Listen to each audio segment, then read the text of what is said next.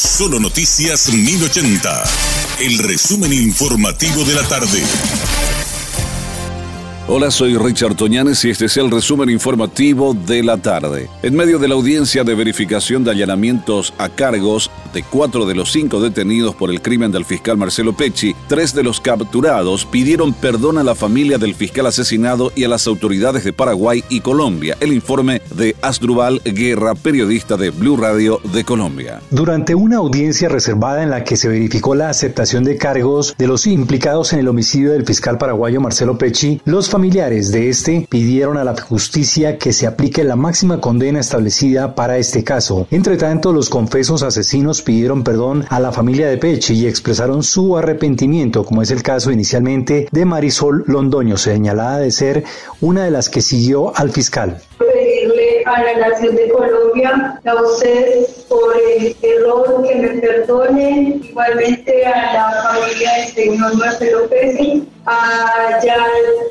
en Paraguay y a mi familia y a todo el mundo entero que no volveré a cometer un acto de. El juez escuchó también de Wender Steele Scott Carrillo pedir un perdón a la familia de Pechi. Pidiéndole perdón por lo hecho cometido a las autoridades paraguayas, a las autoridades colombianas, que me perdonen por el hecho cometido, que no volveré a cometer un error como este. Por su parte, Eiberson Adrián Arrieta Zabaleta, quien también participó en el homicidio, expresó su arrepentimiento. Y voy a pedir disculpas a la Nación de Colombia, a la familia del señor Marcelo Messi, a las autoridades de Paraguay. Les indico que no volveré a cometer un delito como este. De todo corazón me arrepiento delante del juzgado de Colombia y las autoridades de Paraguay. Los familiares que asistieron virtualmente a la audiencia reservada se negaron a recibir la reparación integral de perjuicios que pueda ser considerada por la justicia colombiana, ya que según ellos ese dinero es sucio y mal habido. Este fue un informe de Asdrúbal Guerra de Blue Radio para Radio Monumental de Paraguay.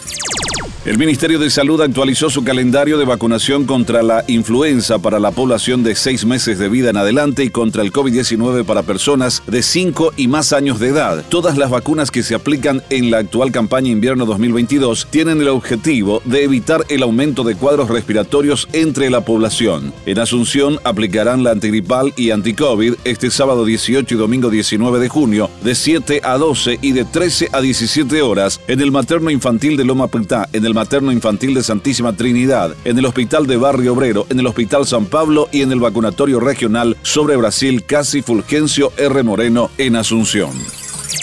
Agentes penitenciarios anuncian una huelga de hambre a partir de este martes. Es a fin de exigir el tratamiento del proyecto que establece el pago de subsidio alimenticio para los guardiacárceles, el cual fue postergado en el Congreso. Jorge Alvarenga, presidente de la Central Unitaria de Trabajadores, manifestó que se ha impulsado esta medida extrema ante la falta de respuestas tanto de la cartera de justicia como del Congreso Nacional.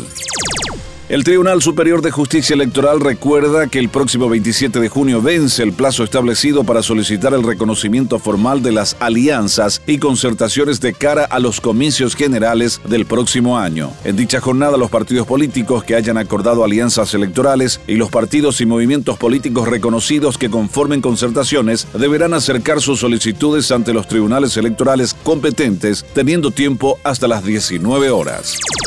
Este fue nuestro resumen informativo. Te esperamos en una próxima entrega. La información del día aquí, en Solo Noticias 1080.